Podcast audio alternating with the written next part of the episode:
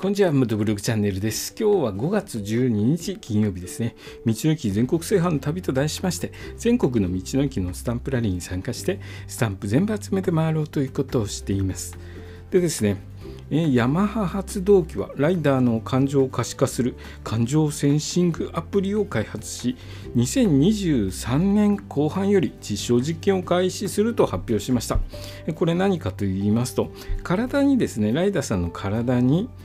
えー、ベルトベルト型のセンサーを装着し心電データを計測喜びやリラックスした状態緊張などライダーの感情をリアルタイムでスマートフォンに表示解析データを地図上に表示することでツーリング先のビューポイントで得た感動や複雑な交通環境での緊張またイライラ感や眠気などライダーが行動を判断する上で参考となる心身状態を時系列でフィードバックするということなんですよね。ちょっとなんか難しいんですけれども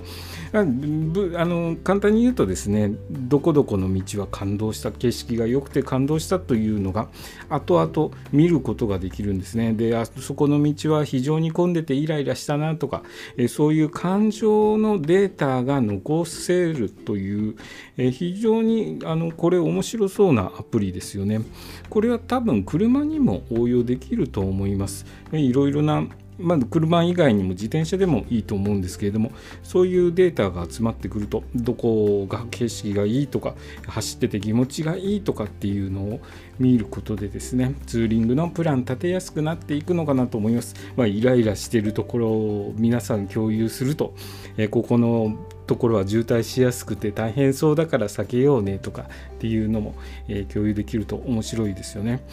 えー、できるだけ楽しく走りたいので、えー、感動ロードをたくさん取り入れて、えー、ツーリングプランを組むっていうことも可能となってきます。えこれからですねそういうセンサーを用いて、え数値化して後でですね可視化してですね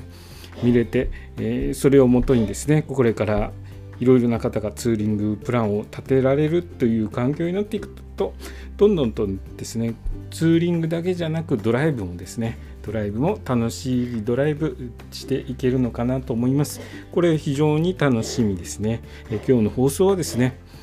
ライダーの感情を可視化する